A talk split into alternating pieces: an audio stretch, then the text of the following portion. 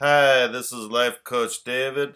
Thanks for listening to the Law of Attraction podcast. And if you want to find out more about me and wonderful Law of Attraction life coaching, just go to lifecoachdavid.com. And I always offer a free mini phone coaching session to anyone who's seriously considering coaching. So you can tell me about you and I can answer any questions you might have. And if you were listening to yesterday's podcast, you'll hear that I manifested a free teeth whitening session with my dentist. And I did that yesterday, and it was great. And my teeth look good. I don't think it's a drastic difference, but I'm still glad I did it. And then I manifested it for free. So that was kind of a fun thing to do. And I've had lots of wins even today. It's not even 12 o'clock yet. I've already had lots of wins, and I hope you're having lots of wins as well. And as you know, we've been reading from Excuse Me, Your Life is Waiting, written by Lynn Grabhorn. And she's kind of funny how she writes, and some of her words and terminology sounds a little dated, but the information is still really good and it's useful law of attraction information that we can all use in our own lives to help us attract what we want and to help us just feel good, feel happier, because that's what it's all about. Just keeping ourselves feeling as good as possible. And by doing that, we can't help but attract circumstances, experiences, and people into our lives that keep us feeling good. So I'm going to continue now reading from the book. And now we're already on chapter 7. And this chapter is called The Force is With You, Step 4. A few decades ago, when I was much newer to life and very new in California, I drive day after day from the San Fernando Valley over beautiful Coldwater Canyon into Beverly Hills where I had a funky job in the corporate office of a major aerospace company. I adored the drive, but not the job. However, it wasn't the right time in my life to be rocking boats, since most of my energy was going into working my new Alcoholics Anonymous program, and I was loving every moment of it. For two years, I drove the canyon, searched for things to do on my job, and had a blast getting sober in Los Angeles, and then I got bored. One beautiful afternoon, as I was enjoying the drive back to the valley past the gorgeous homes of Beverly Hills, I said out loud to the power I thought then was only outside of me, Okay, higher power, let's see how well you operate. I'm bored at work and want to do something else. Give me an idea. In fact, if you'll just give me the seeds, I'll plant them. Without realizing it, I was in that perfect feeling place where my frequency was higher than a kite, loving my drive, enjoying the scenery, feeling at peace with the world, yet a little feisty with this being my AA friends and I called higher power, sort of like all right, Buster, either put up or shut up. But the statement was sincere and shot out into the ethers powerfully, magnetized with high vibrations of impish feel good. The next day on my way to work, I went through the same routine. Just give me the seeds and I'll plant them. And again, coming home, I didn't know squat about vibrations or flowing energy, and sadly, I didn't know a thing about my own power or that the power out there and I were one and the same.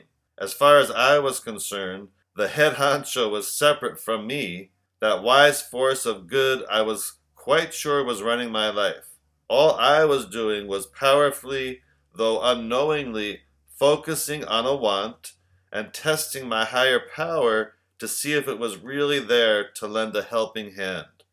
Then, one wondrous homeward bound day, as I crested the top of the hill where the vista explodes into a thrilling see forever panorama, the idea hit me, and I do mean hit. I felt as if I had been socked with a cosmic 2x4.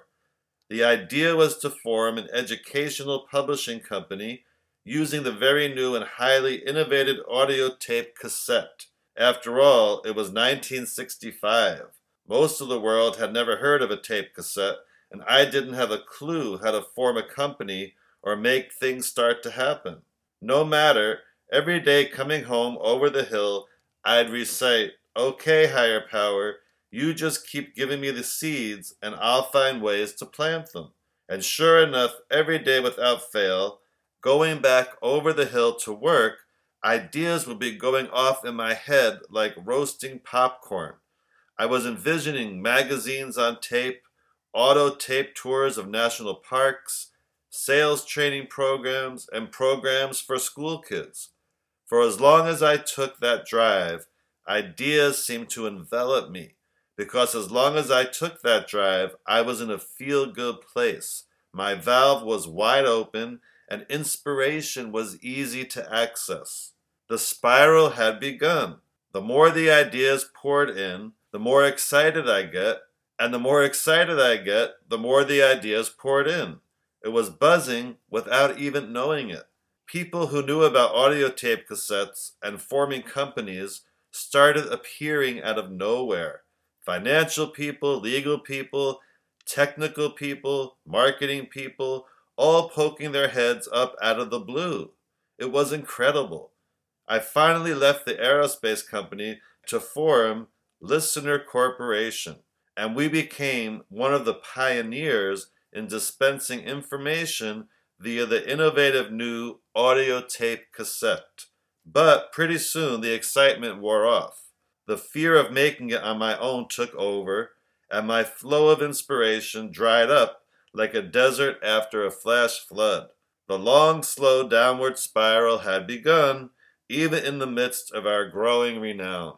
We were the first company to put auto tours on tape for national parks, and they bombed. We were the first company to put an original monthly business magazine on tape. That took a year before it fizzled. We were the first to have business related materials on headsets in transcontinental flights, and that bombed. we were one of the first to offer high powered sales motivational trainers in package form to various industries. That also bombed. The formula was simple fear within me that these things wouldn't work equaled they didn't.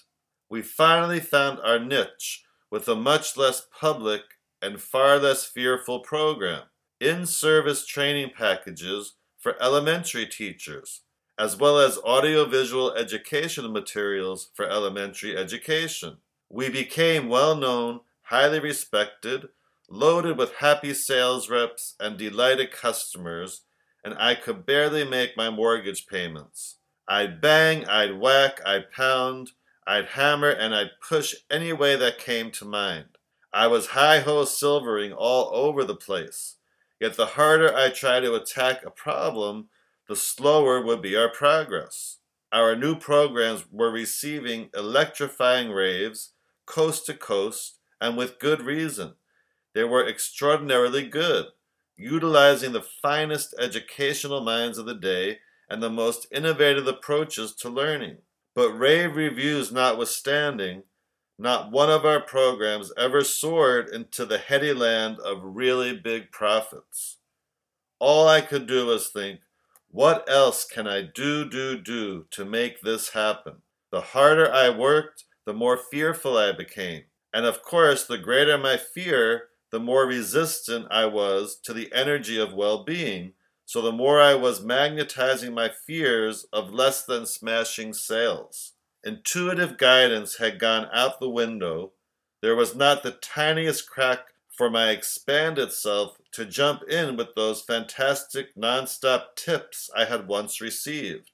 I shouted constantly at the so called higher power, testing it where it could get off and vibrating so far out of alignment that I might as well have been non existent. I seemed to be right in the middle of that old saw. The worse it gets, the worse it gets. Brother, was that ever true? This went on for 13 years until exhausted and totally disconnected from anything remotely resembling my source of well being, I sold the company and tried to run away to an isolated hideout up the coast by the sea. Instead, I ran smack dab into the lowest, most painfully disconnected years of my life. From that dark place came the fervent knowing of what I surely did not want any longer, and soon there blossomed the years that were to become the most fantastically beautiful of my life as I began to discover my expanded self.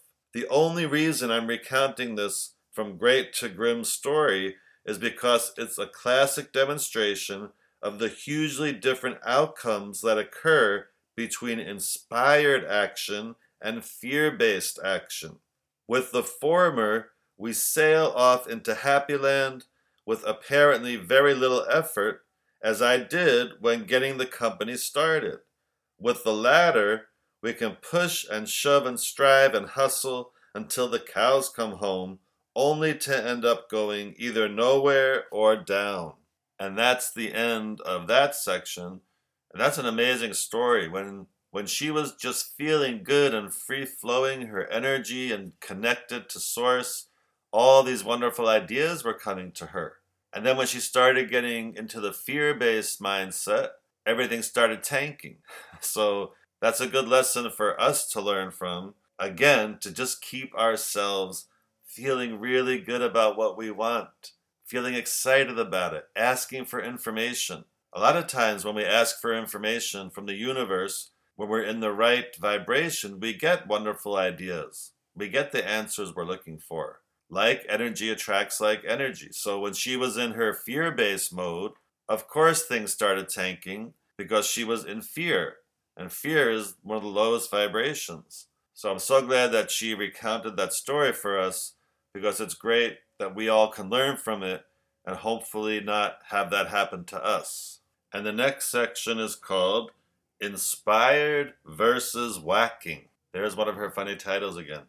whacking? I guess we'll find out what that means. Okay, inspired versus whacking. Most of us have always had this notion, well, it's more than a notion, we were raised that way, that in order to obtain the things we desired to have, we had to match the level of those desires with equivalent personal efforts. In other words, if all we wanted was an ice cream cone, that would take only a minimal personal effort on our part. If, on the other hand, we desired to become the first governor of our state, heading a brand new political party, we would gear ourselves up for an entirely different level of personal effort called push and shove. Indeed, we have always believed that in order to even come close to obtaining any of the larger, more significant things we desired beyond ice cream cones, it has meant either knocking our brains out to obtain them or forgetting them altogether. But knocking our brains out means we're into high ho silvering with grossly uninspired actions. It means we're operating from a purely physical, pushy stance. It means we're into gotta and shoulds.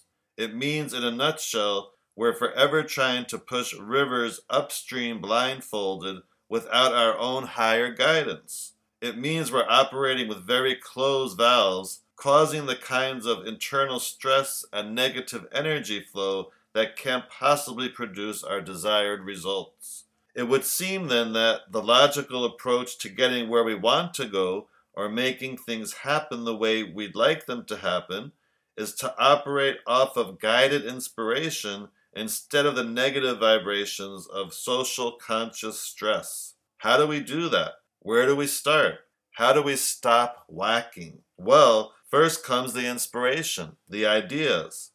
They come because you've been spending more time in those higher frequencies, feeling good, buzzing, and turning on. Then, after flowing goodly amounts of feel good energy to one or more of those great new ideas, you start to act on them. Yes, but now from a place of hallowed inspiration rather than negative pushing. And so your actions now become as inspired as your idea and everything that's coming to you is coming from a place of high frequency. Then, Yahweh, something amazing begins to happen. No matter how complex or involved the ideas seem to be, you find them falling into place and flowing along with the ease and sureness of an uninterrupted mountain stream. And why not? Your ideas were inspired. Now, too, are your actions to bring those ideas into reality, all from your higher frequency energy flow. Let's say one day you're just bipping along, feeling great, and you get an idea.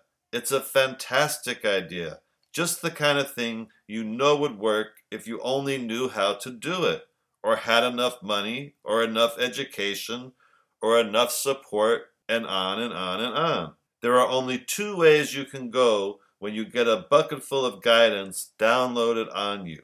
You can say, Oh, that's just nuts. A good idea, maybe, but, and promptly you'll close your valve. Or you can decide to shut up and listen and trust what you're getting. If you've been regularly starting some wants and your valve has been open more than usual, you can bet you'll soon be receiving guidance in the form of ideas to help direct you towards those wants. If you decide to go ahead with one of these ideas and follow the course of activities that will continue flowing into you as hunches or concepts, you'll be going into action, yes, but now we're talking inspired action versus high ho silvering. Inspired ways to accomplish your goal inspired activities which will be fun, inspired techniques and methods which you'll find yourself performing with the greatest of ease instead of trying to push everything upstream against an unyielding current. So when inspiration hits, or an idea for how to further your want just happens to slip in one day, start thinking in can do rather than yeah but. Never mind the how to. They'll come once you relax into that higher frequency. Instruction books always accompany inspiration. Now the flow begins. What it might take a disconnected person years to do, you whiz through in a few months, guided only into the most productive activities by your thoroughly jubilant, expanded self. And that's the end of that section. And I don't know if you're hearing it, but some of her writing is very very tongue twisty, especially when you're trying to read it out loud. But anyway, again, the message is really good. When we come from inspired action, everything feels good, everything lines up, it all just seems to happen. When we come from what she calls high ho silvering, remember she wrote a chapter about that, where things seem hard and we're kind of just flailing around trying to make things happen and we're not sure what we're doing and it doesn't feel good and it feels confusing, that's a place where we don't want to come from. We always want to come from inspired action because that feels really good. It feels easy. Things just line up. We just trust it's all going to work out, and it does. So I hope that anyone listening comes from inspired action when you get an idea to do something instead of a have to action because that have to action is usually high ho silvering is what she's talking about, where it doesn't feel as good. You may want to listen to this episode again just to get clear on the ideas, but use this information in your life so you can make decisions coming from inspired action. And you can tell it is because it feels really good. It feels exciting. It feels easy. It feels like, yes, let me get to this. Thanks for listening. And if you want to experience some wonderful law of attraction coaching, you can go to lifecoachdavid.com and contact me through there. And I always offer a free mini phone coaching session to anyone who's considering coaching so I can find out about you and you can ask me any questions you might have. Thanks for listening and have a wonderful high vibration day.